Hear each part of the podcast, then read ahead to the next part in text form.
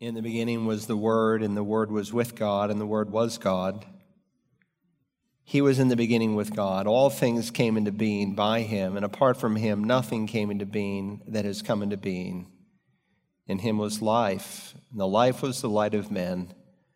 The light shines in the darkness, and the darkness does not comprehend it. And the Word became flesh and dwelt among us, and we beheld his glory. Glory as the only begotten from the Father, full of grace and truth. No man has seen God at any time. The only begotten God, who is in the bosom of the Father, he has explained him.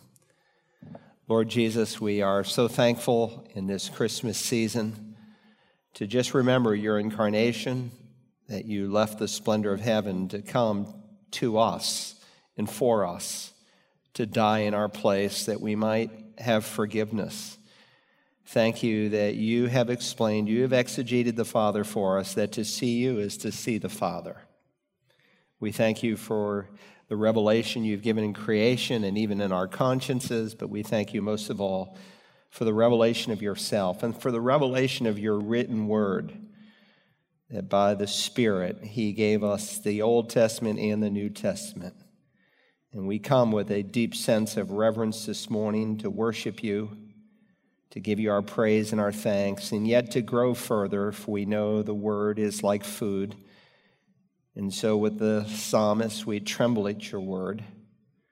Help us to put aside all the distractions and thoughts that we may have and to give our full focus and attention this morning to what you've written, that we might become all that you've destined for us to be.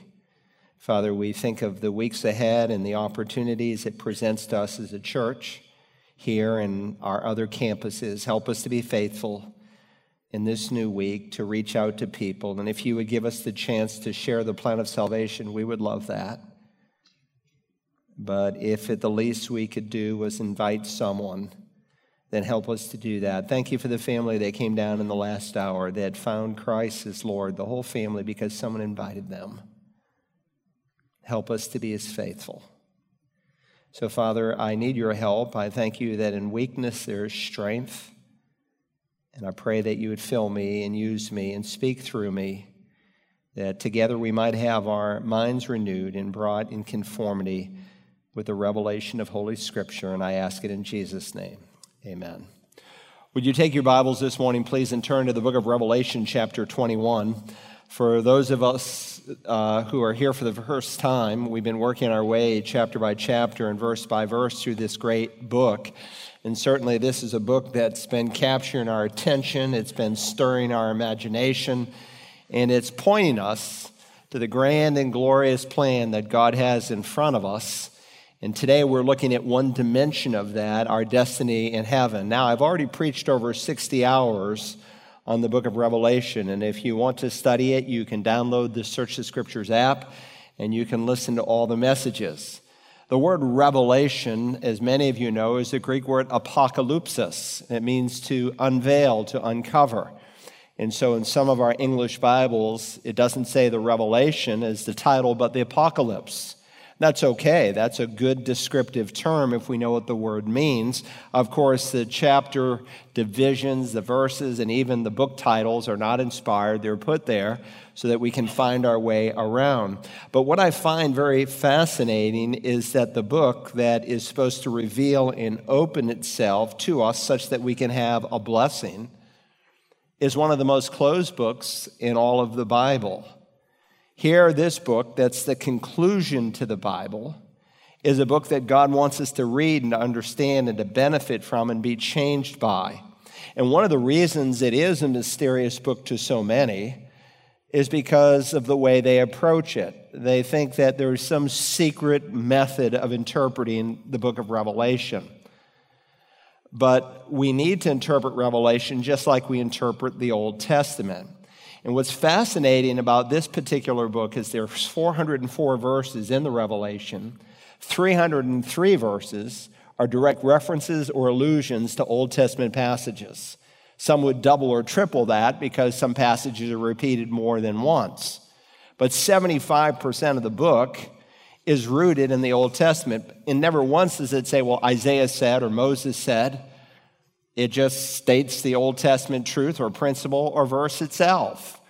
And it's woven together like a beautiful mosaic. So, how do we interpret the Old Testament? We interpret it literally. We take a plain grammatical, historical interpretation. How do we know that's the right way to interpret the Bible? Because within the Old Testament itself, you see writers interacting with one another. And when the plain sense makes good sense, you shouldn't seek any other sense or you'll come up with nonsense. And when you come into the New Testament, you see Christ and the apostles interfacing with the Old Testament, and they just simply, literally apply it.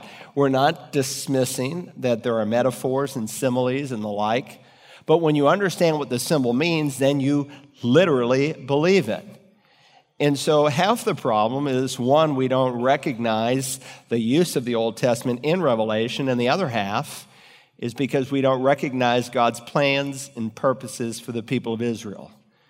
And so, we've spoken a little bit about replacement theology in this series. And if that's a new term to you, it basically says that God is done with national Israel, that the church, the body of Christ, has replaced Israel. And so it's become very popular in the last decade or so, replacement theology and American evangelicalism. And so when you come to chapter 4 all the way through 18, what we call the futuristic section of the book, they say that's all history.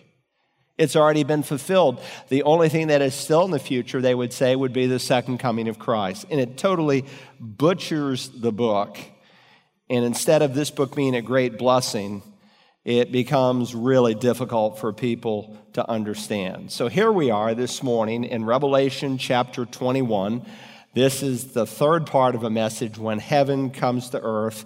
I want to begin where we left off last time in verse 15. I hope you brought a Bible. I promise you'll get 50% more out of any sermon I preach if you have a copy of God's Word in your lap. Follow along. The one who spoke with me, had a gold measuring rod to measure the city and its gates and its wall. The city is laid out as a square, and its length is as great as the width. And he measured the city with the rod, 1,500 miles. Its length and width and height are equal. And he measured its walls, 72 yards, according to human measurements, which are also angelic measurements. The material of the wall was jasper, and the city was pure gold, like clear glass. The foundation stones of the city wall were adorned with every kind of precious stone. The first foundation stone was jasper, the second sapphire, the third chalcedony, the fourth emerald, the fifth sardonyx, the sixth sardius, the seventh chrysolite, the eighth beryl, the ninth topaz, the tenth chrysoprase, the eleventh jacinth, the twelfth amethyst. And the twelve gates were twelve pearls. Each one of the gates was a single pearl, and the street of the city was pure gold, like transparent glass. And I saw no temple in it, for the Lord God the Almighty and the temple and the Lamb are its temple. And the city has no need of the sun or the moon to shine on it, for the glory of God has illumined it, and its lamp is the Lamb. The nations will walk by its light, and the kings of the earth will bring their glory into it and the daytime, for there will be no night there. Its gates will never be closed. And they will bring the glory and the honor of the nations into it, and nothing unclean, and no one who practices abomination and lying shall ever come into it, but only those whose names are written in the Lamb's book of life. Born again Christianity today is largely the product of 20 minute sermons not to mention the seeker sensitive paradigm that the church has adopted in our day. And so there is a rejection of the sufficiency of Scripture. We think we need something else. But as the Protestant reformers underscored, like generations before them, sola scriptura, that's Latin for scripture alone, is really our only need. And historically, Orthodox believers have always affirmed that. It's the cultists who have something beyond the Bible, it's our Roman Catholic friends who say that tradition, and when the Pope speaks ex cathedra on an issue of faith and morals, that he speaks with the same level and authority as the Bible itself. And sadly, evangelicals, in some ways, very subtly, have adopted the same mindset. Think about heaven, which is our subject today. There was a book that came out less than a decade ago. It was called Heaven is for Real.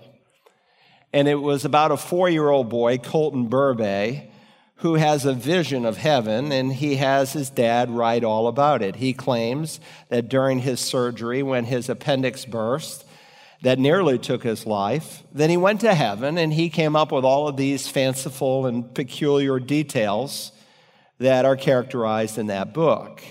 And of course, the family, not to mention the publishers, made millions of dollars on that so called experience.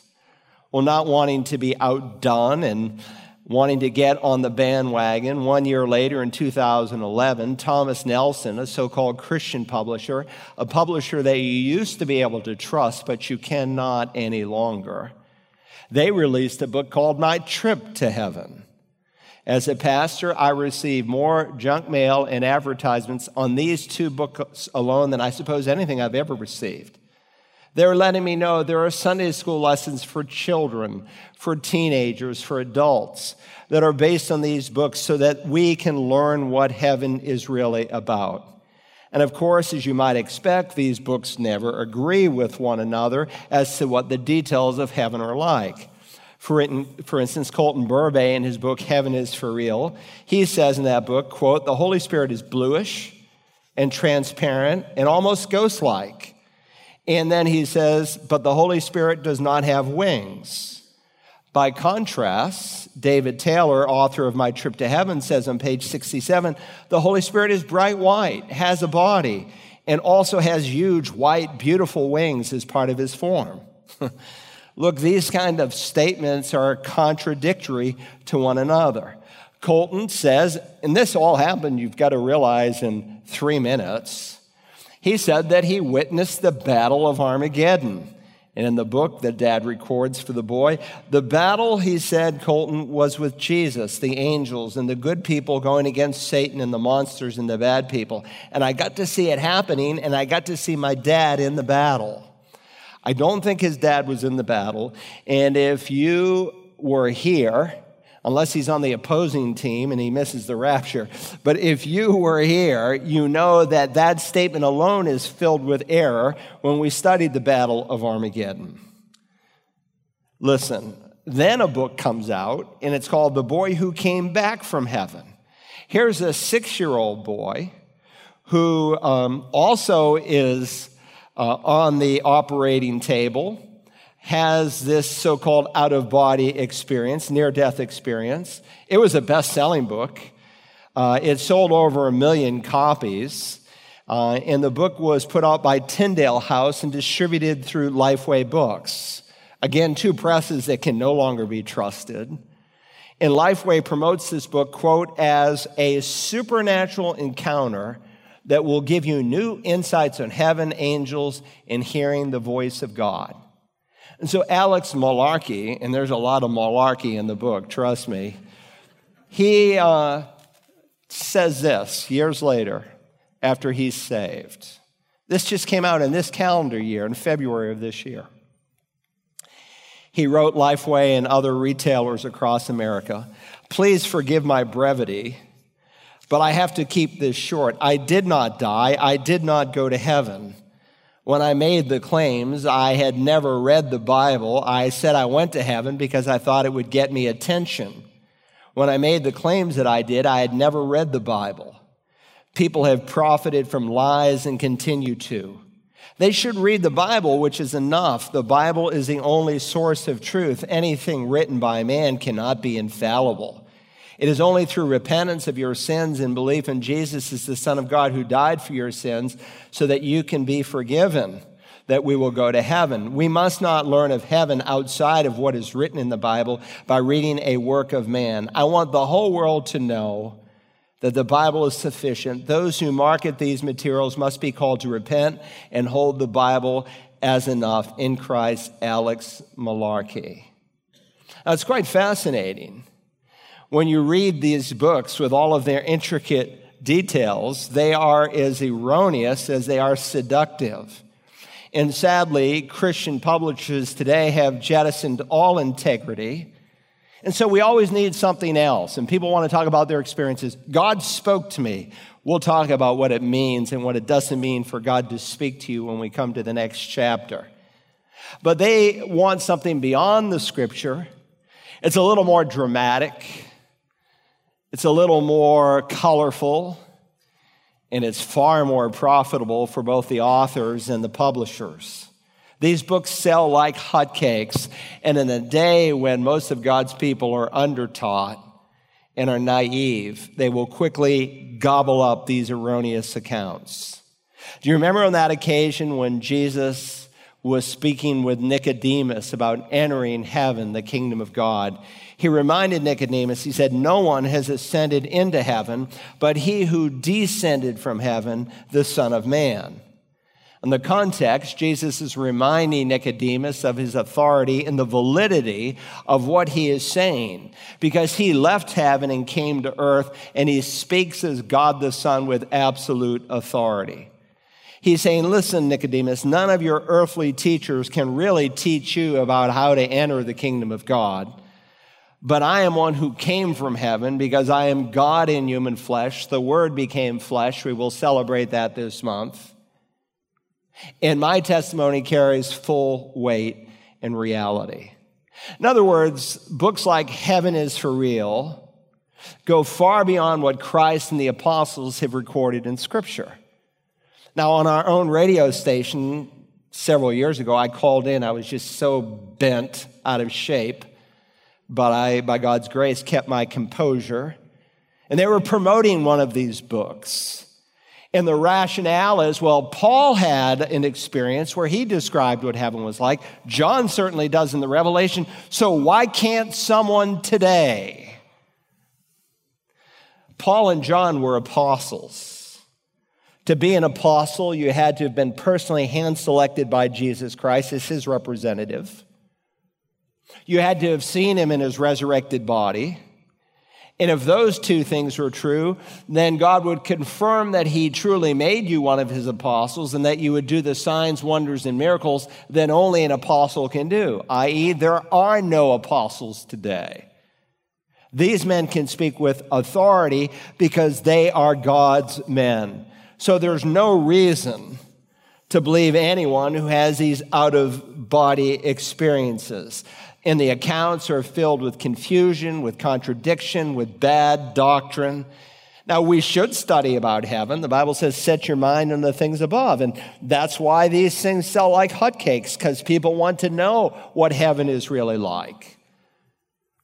But why don't we have pastors who open God's scripture and find out what God says it is really like? That's what we're supposed to be doing. And so we are learning from the only authoritative source the Holy Bible. And here in this 21st chapter alone, there are 10 truths about what heaven is like. Let me just briefly review the first six to walk us into the context of where we are. And then we'll look at four more today. We first learned in verse one that heaven is a permanent place. There's a note taking outline if you're new. Heaven is a permanent place. The chapter opens Then I saw a new heaven and a new earth. For the first heaven and the first earth passed away, and there's no longer any sea. We saw that the capital city, what today we usually call heaven or the Father's house or paradise or the New Jerusalem, that someday it will literally leave from where it is and it will sit down on a brand new planet. Jesus said, Heaven and earth will pass away, but my word will never pass away. In other words, the planet we're on today is temporary. But God is going to make a new heaven and a new earth in which righteousness dwells. And the capital city will come down and sit on that place, and we'll call the whole ball of wax heaven. It's permanent. Second, we learn beginning in verse 2 that heaven is a prepared place. Heaven is a prepared place. And I saw the holy city, New Jerusalem, coming down out of heaven from God, made ready as a bride adorned for her husband. Now, stop there for a moment. We're told it is made ready. And is the Greek word that is sometimes translated prepared. It's the same word Jesus used in John 14 in the upper room when he said, I go and I prepare a place for you. And describing the great men and women of the Old Testament in Hebrews 11, we're told that these saints, quote, desire a better country, that is a heavenly one. Therefore, God is not ashamed to be their God, for he has prepared, same word, he has prepared a city for them. You know that if God has prepared a place known as heaven, paradise, my Father's house, the New Jerusalem, one of many names, then you know it's got to be spectacular. And the Bible says here it is made, it is being made ready. It's a present, ongoing tense. It's not completed yet. God is making it ready. And there are some changes even from the new city that we've studied already in Revelation what God will reveal in this chapter, as we'll see in a moment. But if God is making it ready, it's going to be magnificent. He's putting the finishing touches on it. So it's a permanent place. It is a prepared place, but I also want you to notice that heaven is a pleasing place. It is a pleasing place. Now, in verse 3, and I heard a loud voice from the throne saying, Behold, the tabernacle of God is among men, and he will dwell among them, and they shall be his people, and God himself will be among them. Now, right now, born again people who have died have gone on to this place. Right now, for those of us who are left behind, we are worshiping God whom we cannot see. But it's going to change dramatically after the rapture or when God carries you to heaven through death, because it says here in this verse, and God Himself will be among them. We will be in the presence of God Himself. Furthermore, we're told in verse 4 and he will wipe away every tear from their eyes, and there will be no longer any death. There will no longer be any mourning or crying or pain. The first things have passed away. In other words, the first way of life that we know today here on planet Earth, its language is death, mourning, crying, pain. Those things are going to pass away into a brand new world. There'll be no more funerals, no more graves, no more hospitals, no more broken bones, no more broken hearts, no more broken hopes, no more crying. You say that's too good to be true. And generally speaking, when something is too good to be true, it's too good to be true.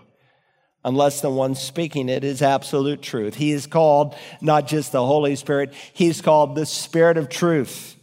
And so, anticipating what some might read, John will write, And he who sits on the throne said, Behold, I am making all things new. And he said, Write, for these words are faithful and true.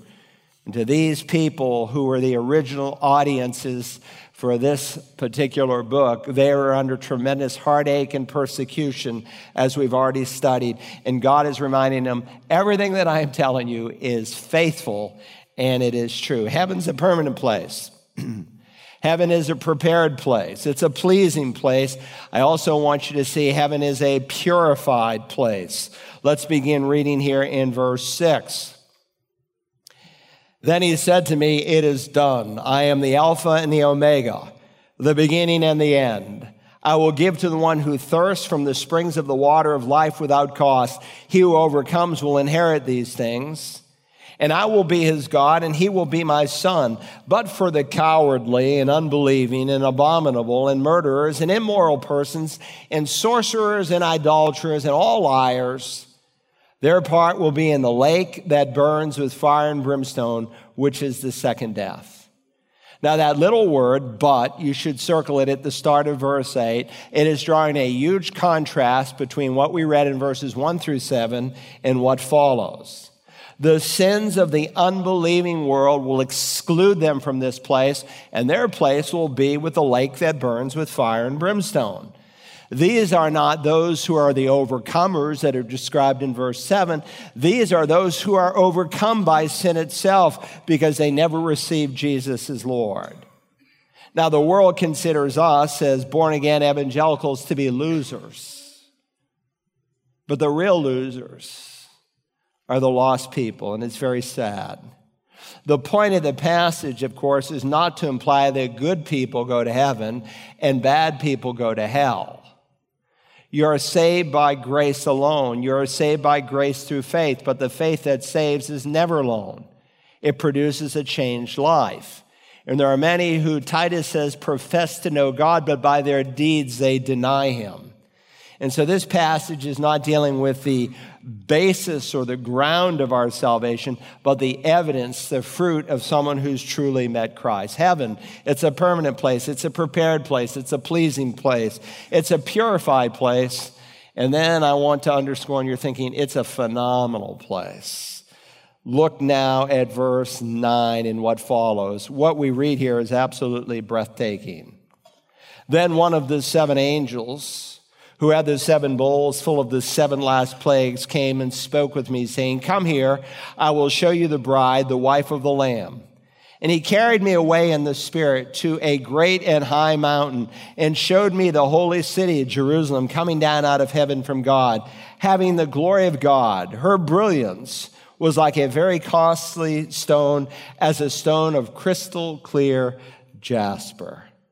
Now, the impression that John has when he sees this place is it's like a gigantic, brilliant jewel. It is crystal clear jasper, meaning it's flawless and it's magnificent in its beauty. And again, those who you love and know that met Jesus, absent from the body, present with the Lord, this is the place that they are at. And today, it is what we call heaven, but in the future, it will just be the capital city of all that God has created for us. Now, we saw last time that the jasper stone is also used to describe God Himself in Revelation chapter 4 and verse 3. Some of you wrote that out in your margin last time. And it describes the brilliance and the magnificence even of God, and not just God, but now of the city itself. Now, remember, John is getting an aerial view He's brought up on top of a high mountain and he watches the New Jerusalem coming down, and the angel is descriptively telling him all about it, and he records it. Now, heaven is a phenomenal place, and it is also a private place. Look now at verse 12. It had a great and high wall with 12 gates, and at the gates, 12 angels. There are three gates on the east, and three gates on the north, and three gates on the south, and three gates on the west. And the wall of the city had 12 foundation stones, and on them were the 12 names of the 12 apostles of the Lamb. Now, beginning now on verse 12 through verse 14, we're given some of the major design specifications of this city. And I think it's significant, as we've already studied, that the names of the 12 tribes and the names of the apostles are permanently inscribed on this city. These verses blow covenant theology out of the water. It's the final nail in the coffin where they say the church has replaced Israel. No, God is still affirming throughout all of eternity the 12 names of the 12 sons because God is not done with Israel. He used Israel to bring our Savior into the world, and He will use Israel to bring him back. And so God is referencing and distinguishing Israel and the church, for these are the only two groups of people those who are believers within Israel and those who are believers within the true church. And God makes it very clear it's private. Occasionally you walk up to the door and it says private, no admittance. This is a private place. And only Jesus can get you there, for he said, I am the way and the truth and the life. No one comes to the Father but through me. Now that brings us to where we left off. I spent several hours just on what we've studied. So if it's new to you, go back and listen to those messages. But let's carve some new ground this morning. The seventh characteristic here in chapter 21 is that heaven is a proportionate place. Heaven is a proportionate place. Let's look at heaven's proportions. And you might expect that because God is a God of order. Verse 15 The one who spoke with me had a gold measuring rod to measure the city and its gates and its wall. Now, of course, the one who spoke to John, we met him originally in chapter 17 in verse 1 when he gave him a tour of the devil's city. Let me remind you of what he said there. Then one of the seven angels, who had the seven bowls came and spoke with me, saying, Come here, and I will show you the judgment of the great harlot who sits on many waters. Now, apparently, this is the same angel, of which there are seven, and they hold seven bowls of God's wrath, and we studied each of those bowls. And this angel, on this occasion, showed John the judgment that God was going to bring on the devil city. Babylon, which we studied in the future, will be the capital city of the Antichrist. And that city is described as the great harlot. Why? Because they gave their love and affection to a false Messiah, to the Antichrist himself. And so here John is getting a picture of a different city, and it's called the Holy City. And the people in this city are not likened to a harlot, but the city and the people within it are likened to the bride. They are likened to the wife of the true Messiah, the Lamb of God, who is Jesus. The closeness of the words are unmistakable. And God is just reminding us you're going to be identified with one of true groups those that know the Lord and those who don't. Two ways the world's way or God's way. There's no in between way. And so in verse 15, he says, The one, the one who spoke with me had a gold measuring rod to measure the city and its gates and its walls. Now, the fact that the angel's measuring rod is made out of gold, among other things, reflects the dignity of the task that God has given this servant. He's measuring the gates and the walls. Now, if you remember, if you've studied the Holy of Holies, all of the furniture in the Holy of Holies is made out of gold. And that was the place where God would literally come, his Shekinah, his presence would come into that section of the tabernacle and later the temple. But here in the New Jerusalem, even this measuring rod is made out of gold because this city is valuable to God. Look at verse 16. The city is laid out as a square, and its length is as great as the width. And he measured the city with the rod, 1,500 miles. Its length and width and height are equal. God is giving us the measurements of this city, and He tells us that the length, the width, and the height are equal proportionately. In other words, it's as long as it is wide, and it is as wide as it is high. Now, occasionally, 50, 75 years ago, there were some really sloppy expositors who said that heaven was like a pyramid, and they say, well, there's three descriptions here of a pyramid. I don't think so. Number one, God would never design the holy city after the pagan pyramids that the Egyptians came up with, where they worshiped a false god, the sun god Re. Not to mention, God describes this place like a square, not to mention that in some ways it mimics a place that we know was cubular in construction. You might want to put in the margin 1 Kings 6 19 and 20. 1 Kings 6, 19 and 20. Let me read it to you. Then he prepared an inner sanctuary within the house in order to place there the ark of the covenant of the Lord. The inner sanctuary was 20 cubits in length, 20 cubits in width, and 20 cubits in height, and he overlaid it with pure gold. He also overlaid the altar with cedar. It's almost like that coming place that we are headed for is a miniature holy of holies. And we're told in the scripture that it is 12,000 and attached to the word is the Greek word stadion. And a stadion, as your marginal note in the NASB gives you the length. And so putting the language together, the New American Standard rightly interprets it by saying it is 1,500 miles on each side. And just as the Holy of Holies was cubular and it uses the same type of measurements, length, width, and height, and its cubular structure is affirmed in other passages, so is this city. Now, occasionally people will say, well, will there be enough room for all the people who've ever lived to be able to be here? Well, first of all, not everyone who has ever lived will be here.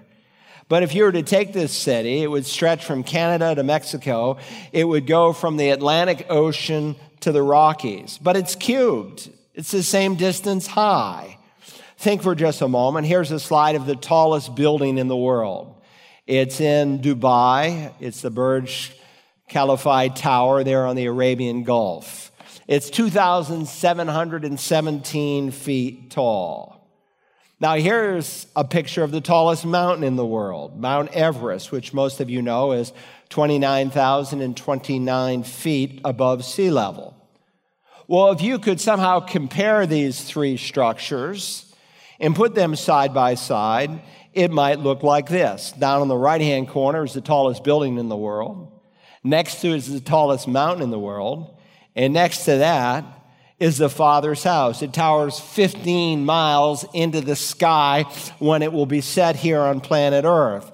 It will go past the world's troposphere uh, into where the stratosphere begins. It is so high, it's as if to say, God is saying, I am showing people my greatness, that I am, as the one true and living God, describing what this place is like. Now, if Henry Morris is correct, and he's certainly a great biblicist, he did some fantastic works on the book of Genesis in his lifetime.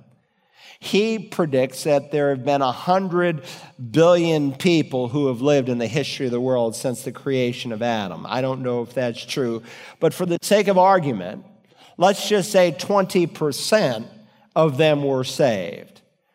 That would mean there would be 20 billion people in heaven this morning, and there would be enough room for each person to have their own 75 acre private estate. This is a huge, huge place. We're here on earth today, we're living on the outside, but someday we'll walk on the inside of God's magnificent city. If, of course, you know Christ as your Lord and Savior. But remember, this city is again just a capital city, but it's an expression of the greatness of all that God has made.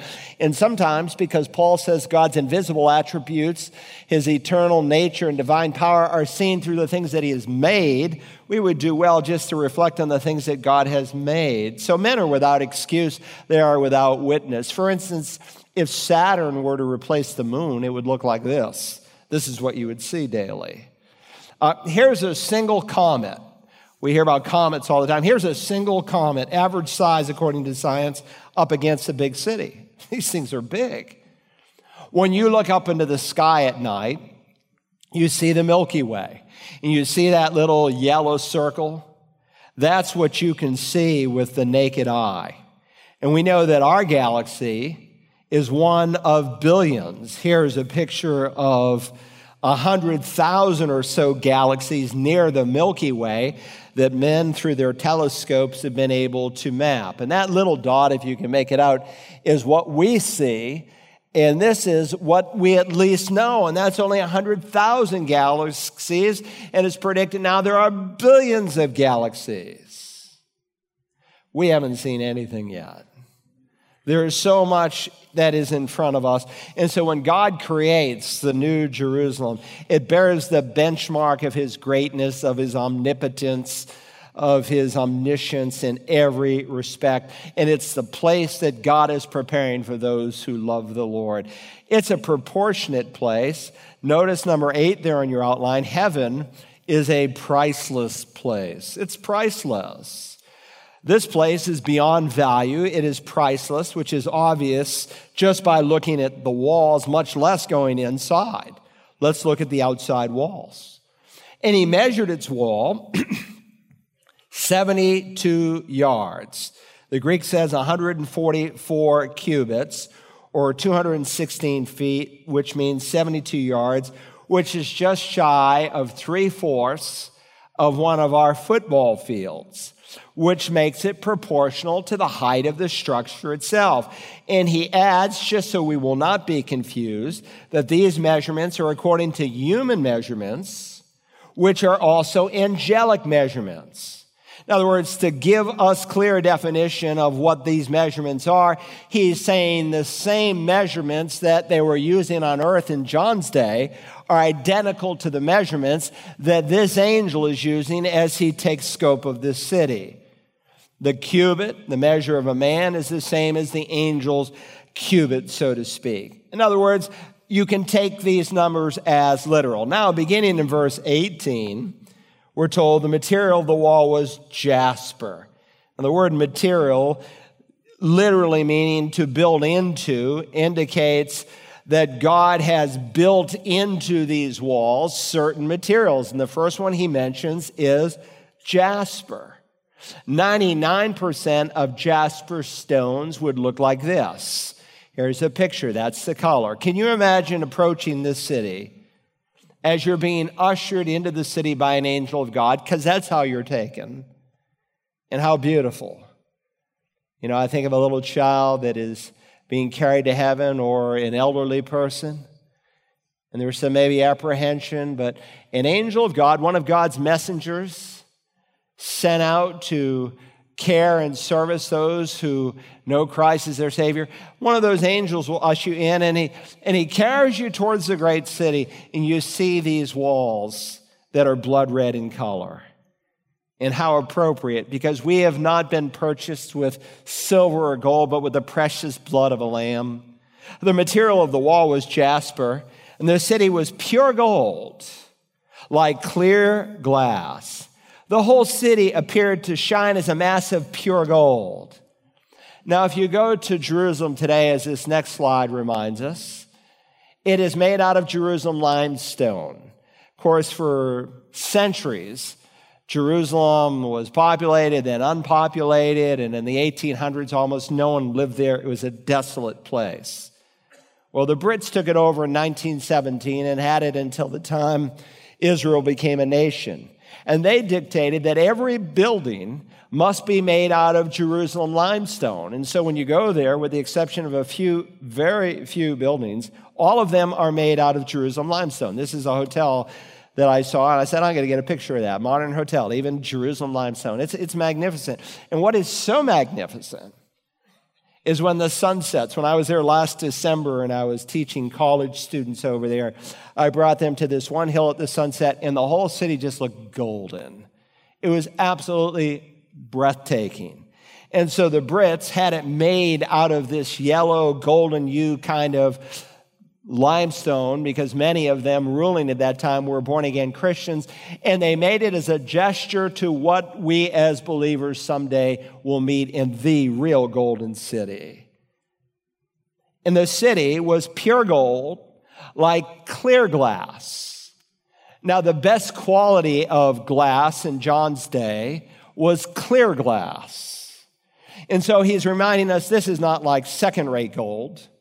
This is the best quality gold that you can ever imagine. Now he begins to describe further the foundation stones. And the stones are not hidden because God wants to affirm how magnificent they are. We've already noted that there are 12 foundational stones of the city that have the 12 names of the apostles. And 12, we spoke about the importance of that number. But these stones, I mean, they're going to be something. Here, here's a picture of uh, a stone, the one that this lady is standing next to. If you go with me to Jerusalem, we go into the rabbinical tunnels that have been open for the last 15 years or so. What they are is ground level in Jesus' day. And this particular stone that this lady is standing next to is 45 feet long, it's 12 feet high, it is 14 feet deep. It weighs 600 tons. It'd be an equivalent to 200 elephants or two 747 jumbo aircraft loaded to the hilt. This is just one stone. Now, above it, you see all these smaller stones that the Muslims built, rebuilt centuries later, but some of the original foundation stones that Herod made for what we call the Temple Mount. The Temple Mount is that box like structure, and on top of it, the temple sat.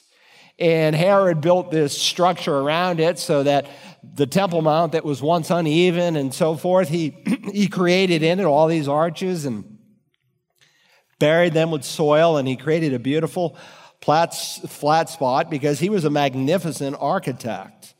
Now, he was a very evil man, but he was an incredible architect. Now, how they got that stone there, people are still scratching their heads.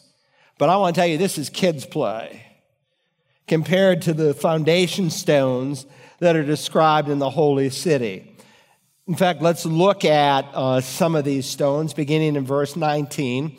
You might want to write above each stone the color if that will help you, if you're not aware of all these gemstones. We read the foundation stones of the city wall were adorned with every kind of precious stone.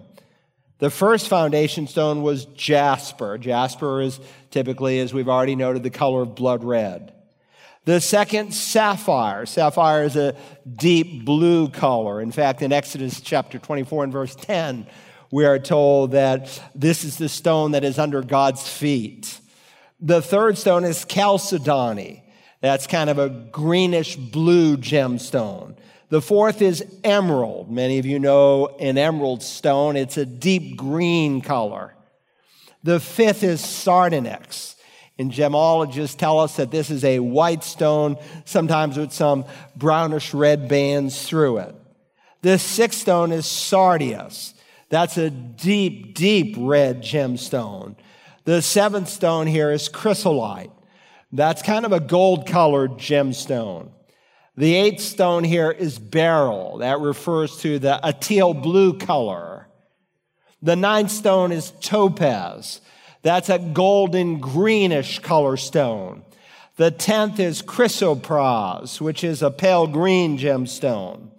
The eleventh is jacinth, and that's a pale violet color stone. And then the twelfth that is mentioned, amethyst, it's a rich, deep purple. Now, we haven't even walked inside yet. These are just the outside foundation stones. And John's description just staggers the imagination in light of the size of this wall. I mean, today, for men, some of the most stunning, most valuable things that they want to collect are stones of one sort or another, but all we have is little chips. God is making the very foundational walls out of these collars. What a house is the Father's house. But it's not so great just because it is so priceless. You know, when we have someone over, a relative, friend who visits, and are going to stay at our house, we, we want to make it as nice as we can. My wife goes to great extent to to make it just very pleasurable. Why? Because we love that person and we want them to be comfortable and enjoy our home. This is not just a, an expression of how great our God is, but it's also an expression of how much He loves you.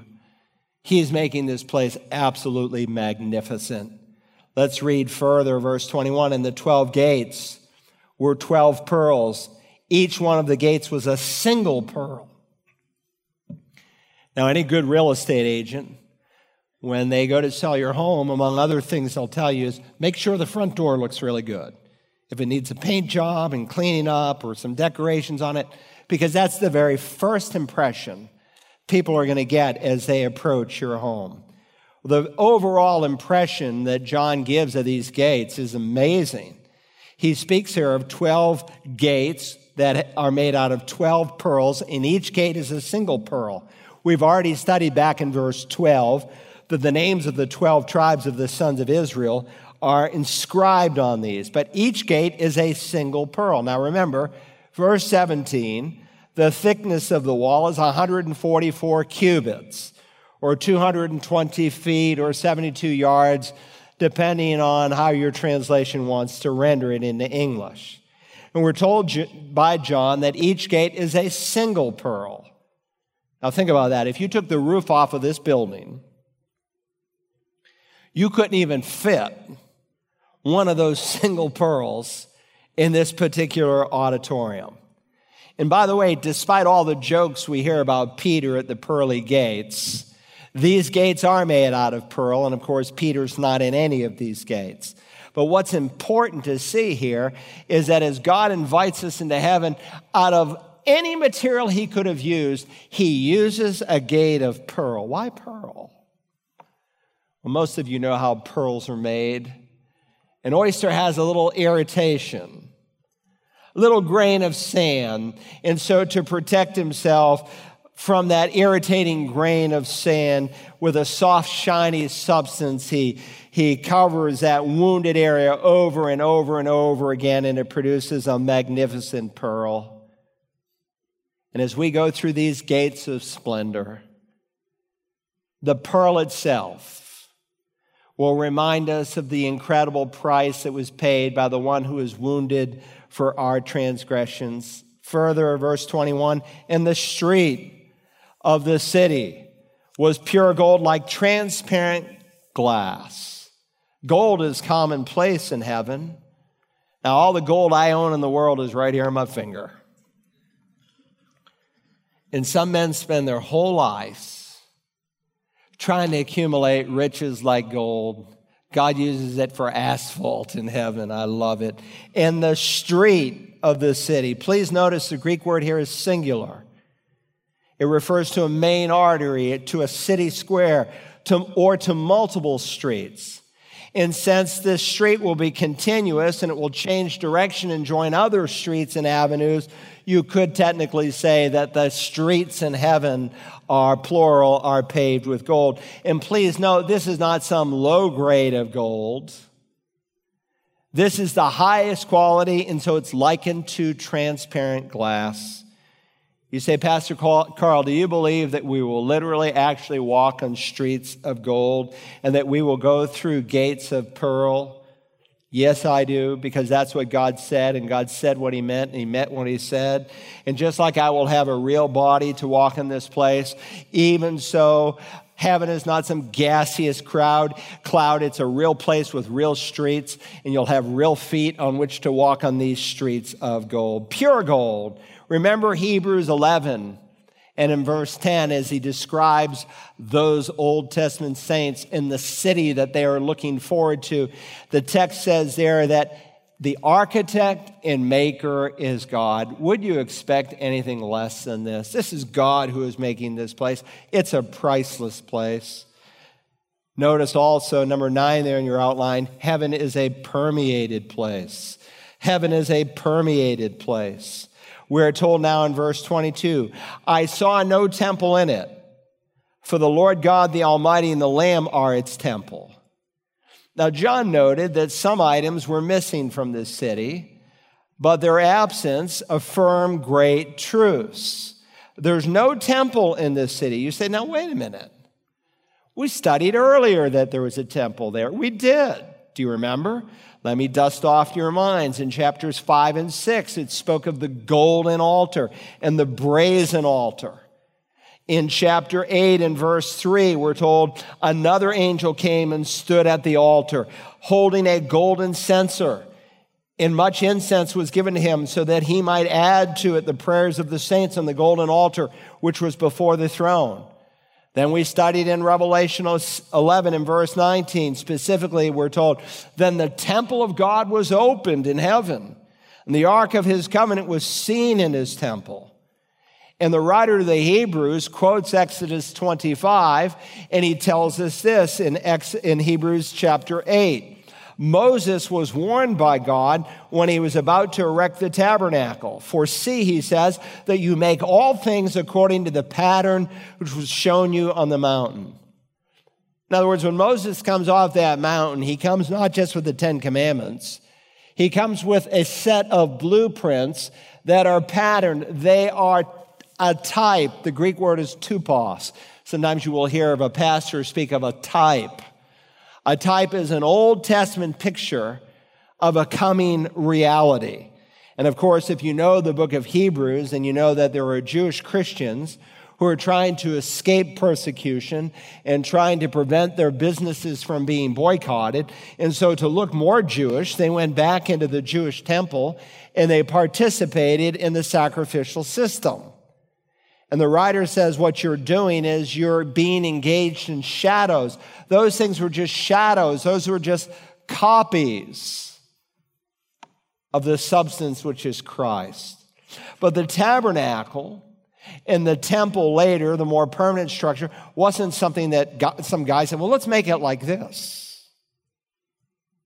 Moses was given blueprints, and he is told that the one you're going to make on earth mimics the temple that is in heaven. If you go to heaven today, you'll see this heavenly temple. We saw that when the church is raptured, Revelation 4, they witness this temple that is in heaven. What happened to it? It's now gone. Why? Think about it. The church is raptured. The time of Jacob's trouble unfolds on the earth. Then the Messiah comes back to the earth and he rules and reigns for a thousand years. And we know from the prophet Ezekiel, he goes into great lengths.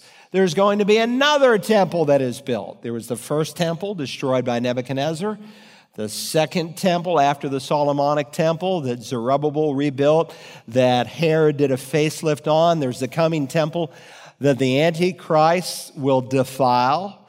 And then there's a fourth temple. And what is going to be the function of it? There are going to be sacrifices. For what purpose? Instruction. They will teach people about all that Messiah had done. Now remember, at the end of the tribulation period, there will be some people who will literally physically survive that seven year period. The sheep and the goats will be, re, will be separated, only sheep in their physical bodies who survive the tribulation will enter into the millennial reign, as will resurrected Old Testament saints and resurrected church saints. We studied this in detail. You can go back and study it in chapter 20 if this is new to you. And we saw that during this thousand year period, people will live long periods of time. In fact, the only reason someone would live just to be 100 and then killed would be because of the judgment of the Messiah who rule and reign with a rod of iron. People, it appears, will live the whole thousand years. Their years will be like a tree, Isaiah said. And Zechariah the prophet tells us in chapters 12 through 14 that during this time when Messiah is on the earth, that people will make pilgrimages to Jerusalem. In fact, every year for a particular feast, it's a required pilgrimage that every nation of the world is represented. And what are they going to learn?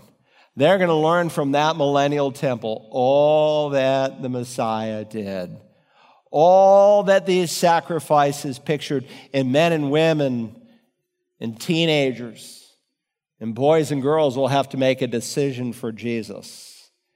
You say, why wouldn't everyone believe? Because of the hardness of man's heart. And at the end of the thousand years, where the devil has been locked up for a thousand years, he'll be loosed and he'll tempt the children and grandchildren and great grandchildren and however many greats you can have over a thousand years. And many, like the sand of the seashore, will go against God's Messiah. So now the function of a temple in heaven is no longer needed. Look, if I get raptured today, I want to see this temple. God tells me it's there. And maybe I would be privileged enough for God to explain it to me, such that during the time of the millennial reign of Christ, I could be one of his teachers. I don't know, maybe you could be.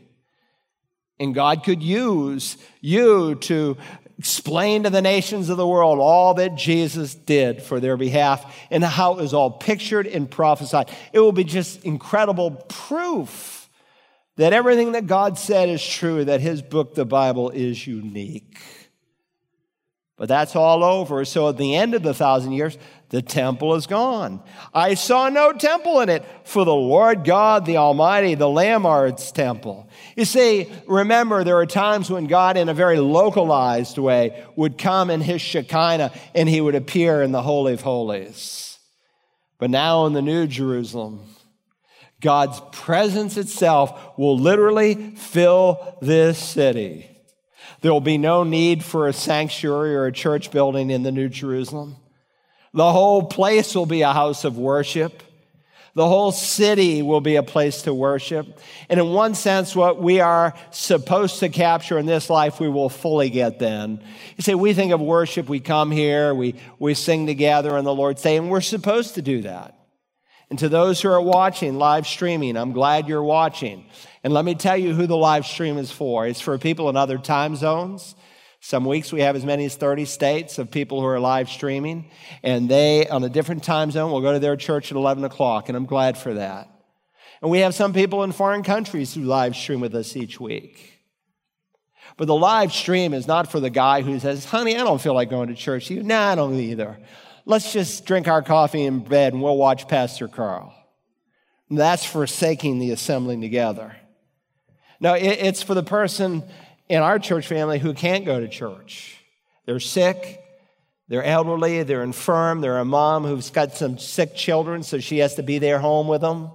That's who it's for. But, but we often think of worship, you know, we come, we sing some songs, and it's all important. But worship, according to the Bible, is our whole life. We present ourselves to God as a living and holy sacrifice. Malachi is a great little book I preached years ago, and it reminds us that all of life is a worship service. Paul says it the, in these words whether then you eat or drink or whatever you do, you do all to the glory of God. And there in the Father's house, in our perfected, sinless, glorified bodies, we will indeed worship the Father. What a future for those who believe in Christ alone. Finally, I'm almost done. Heaven is a perfect place. Heaven is a perfect place. Let's read now, beginning in verse 23 and the city has no need of the sun or of the moon to shine in it. For the glory of God has illumined it, and its lamp is the Lamb. So the light that illuminates this city is God Himself. Now think about this. Remember, years earlier, John wrote a little epistle, we call it First John. And he said this He said, This is the message we have heard from Him and announced to you that God is light and in him there is no darkness at all. God is love, God is a consuming wrath, God is light. The three God is statements in the Bible. So one aspect of God is he is light. And light can be used of literal light in the Bible, but it can also be used metaphorically of ignorance that is dispelled. And so the light of truth has dispelled the darkness of ignorance. Or as John uses it there in 1 John 1, light is used to describe the opposite of darkness, the opposite of sin. And if you remember in the context, he's not speaking about our relationship with God, but our fellowship. Our relationship is eternal, our fellowship is moment by moment. And so he speaks about maintaining and keeping our fellowship with the Lord. And we do that when there's no unconfessed sin in our life. When we walk in the light as He is in the light, is holy and is pure. And let me say parenthetically here these Bible teachers who say that God can be wrong and that we need to forgive God are absolutely blaspheming Him. I read an article some years ago in Charisma magazine. It was enough to make me throw up.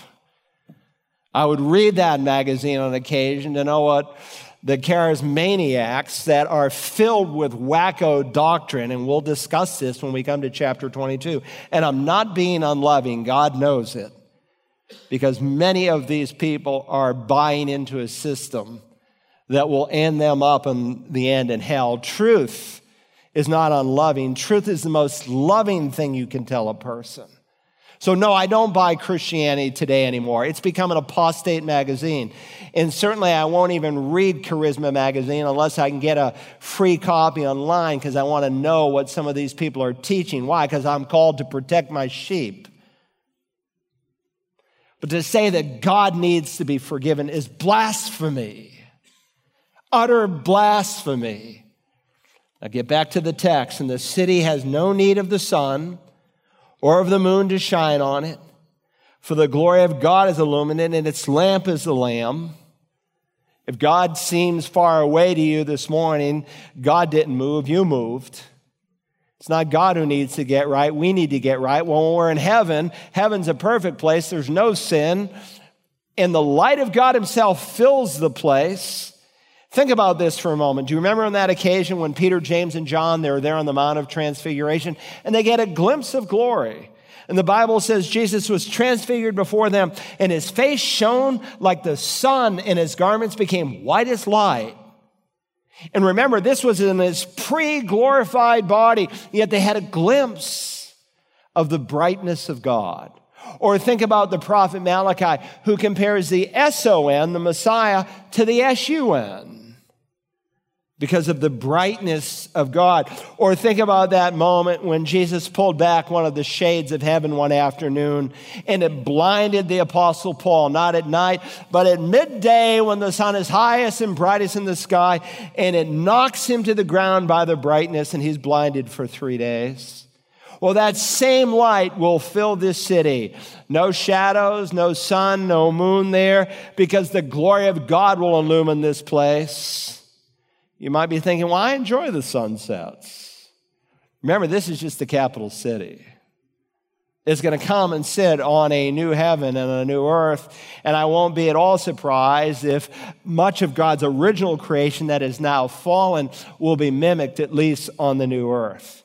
But here's the point verse 24 the nations will walk by its light, and the kings of the earth will bring their glory into it. This city is so bright that it provides light for the saved. Here described the nations. Do you remember who will be recipients during this time? We're told, we studied it back in Revelation 7 and verse 9. I looked and behold, a great multitude which no one could count from every nation and all tribes and peoples and tongues standing before the throne and before the Lamb. We saw the Great Commission will be fulfilled during the tribulation period. What we haven't done in 2,000 years, God will do. And yes, even some kings, what we might call politicians or presidents or prime ministers, even some of them can know and love and serve the Lord. I know that's hard to believe sometimes. But these kings will bring their glory along with regular folks into this place, all redeemed through the grace of God. But there'll be no big shots there. No one in a caravan of vehicles. Oh, here comes so and so. Not in this place. No peacocks to strut around. No superstar, well known Christian figures. God alone will receive the glory. And they will bring the glory and the honor of the nations into it. Why? Because these are the people who have been redeemed through the blood of the cross. And notice its gates will never be closed. That would jump off the page to any first century reader. Why? Because every night you close the gates to protect your city, just like every night most of you lock your doors to protect your home. There's no sin in this place. There's no evil in this place. In fact, there's no night in this place. No keys needed. And to highlight this truth, verse 27 and nothing, nothing unclean, and no one who practices abomination and lying shall ever come into it, but only those whose names are written in the Lamb's book of life. Very similar to what you read in other New Testament passages. Do not be deceived. The unrighteous shall not inherit the kingdom of God. Neither fornicators, nor idolaters, nor adulterers, nor thieves, nor covetous, nor drunkards, nor revilers, nor homosexuals. None of these people will inherit the kingdom of God. But such were some of you. I was talking to a guy this week. Sounds to me like you're a drunk. Said, I am. I said, Well, I'm glad you're at least willing to call it what it is. It's not a disease. If you catch some disease, why would God hold you morally accountable for it? If God made you homosexual and He created you this way, how could He hold you morally accountable for it? He can't. These are sinful choices. And when a person is born again, everything begins to change. There's a new direction that begins to take place in a person's life. Understand, he is not saying that good people go to heaven and bad people go to hell. Again, he's not saying that. The wicked, lost, unbelieving, cowardly have already found their place, chapter 20, in the lake of fire. These are only saints, nothing unclean. Notice he says, no one who practices abomination and lying shall ever come into it. Does that mean only sinless people go into heaven? Of course not. John, who also wrote in First John, he said, We, the one who says, I have no sin, he, he's lying, he's making God out to be a liar, and he's mocking God's word. He says we all stumble, James will write in many ways. The key word is practice. He will speak of lying in the next chapter. Those who love lying, you know what? Believers don't love to lie. You may be tempted to lie, but a believer doesn't love to lie. He hates it. Why? Because he has a new nature. No one who practices abomination and lying shall ever come into it. Good study this week. Just search out in the Bible things that God calls an abomination like bestiality, like homosexuality, like transgenderism, and on I could go. Those are abominations. People like that will never see the inside of God's kingdom unless they repent. And to underscore it, he says, to gain entrance, your name must be written in the Lamb's book of life. Now, how are we going to apply this? Let me make two suggestions. Number one, this passage gives us hope in the most painful situations of life. There are believers worldwide today who will pay the ultimate price for following Jesus, and they know it. Every single day, there are Christians who lose their lives because they follow Jesus. A day doesn't go by. There are other believers today who are suffering with heartaches. They've lost a loved one. Some even here have some incurable diseases. There are still others who come to me and they describe the abusive relationships they've been in. Others who seemingly are struggling to survive from week to week. But I want to tell you, someday this is all going to change. This is not our home. Paul will write, in Romans 8 18, for I consider that the sufferings of this present time are not worthy to be compared to the glory that is to be revealed to us. I consider. Some of your translations say I reckon. It's logizomai. It's the Greek word that it's a bookkeeping term. Logizomai, that means you have a ledger, and on one side of the ledger you put the pros, and the other side you put the cons. And Paul says, when I think about the glory to come and then all the heartache I've been through, and my, that man has a list of heartaches in 2 Corinthians 11. He says it doesn't even begin to compare to anything that is in front of us. Now, that's a biblical axiom we can stand on. And as your pastor, I am aware of many of you who are going through some deep darkness right now. And you don't have the answer to what you're in. But don't put your hope in this world. This world's passing away. And the problems and the groaning and the moanings and the suffering, it's not forever. Doesn't even begin to compare. When the light of the world comes back, he will wipe away every tear from their eyes, and there will no longer be any death, no longer any mourning or crying or pain. The first things have passed away. Paul says, We see in a mirror dimly now, but someday face to face.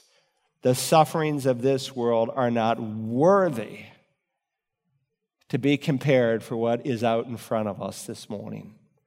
Let me also ask, or say by application, to enter God's holy city, you must have your name in his book.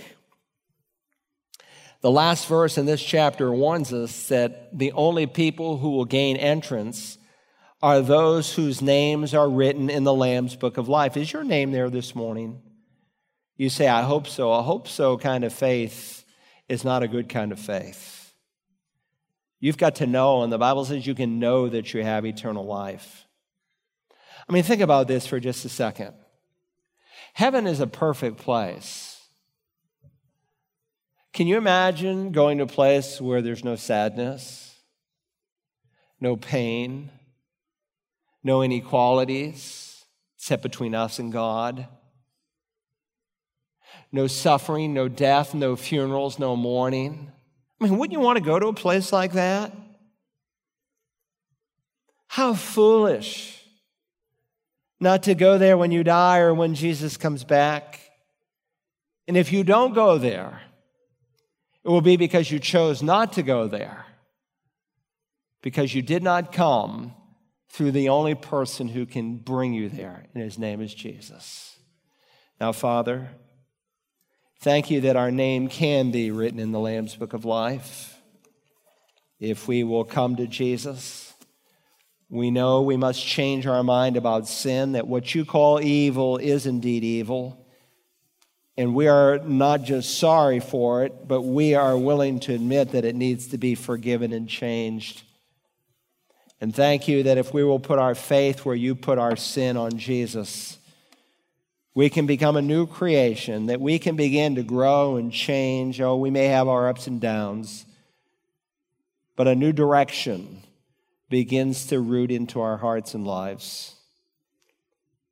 I pray today for someone who is really unsure of their eternal destiny. They may be in this room, they may be live streaming, they may be in Graniteville or Grays or Bluffton. Help them to believe what you promised, that you cannot lie, that because of what Jesus did, whosoever will may come, that Christ Jesus came into the world to save sinners, that whoever will call on his name will be saved. Help them, Father, to simply say, Lord Jesus, save me. And Father, for the many who are listening who are in the thick of heartache,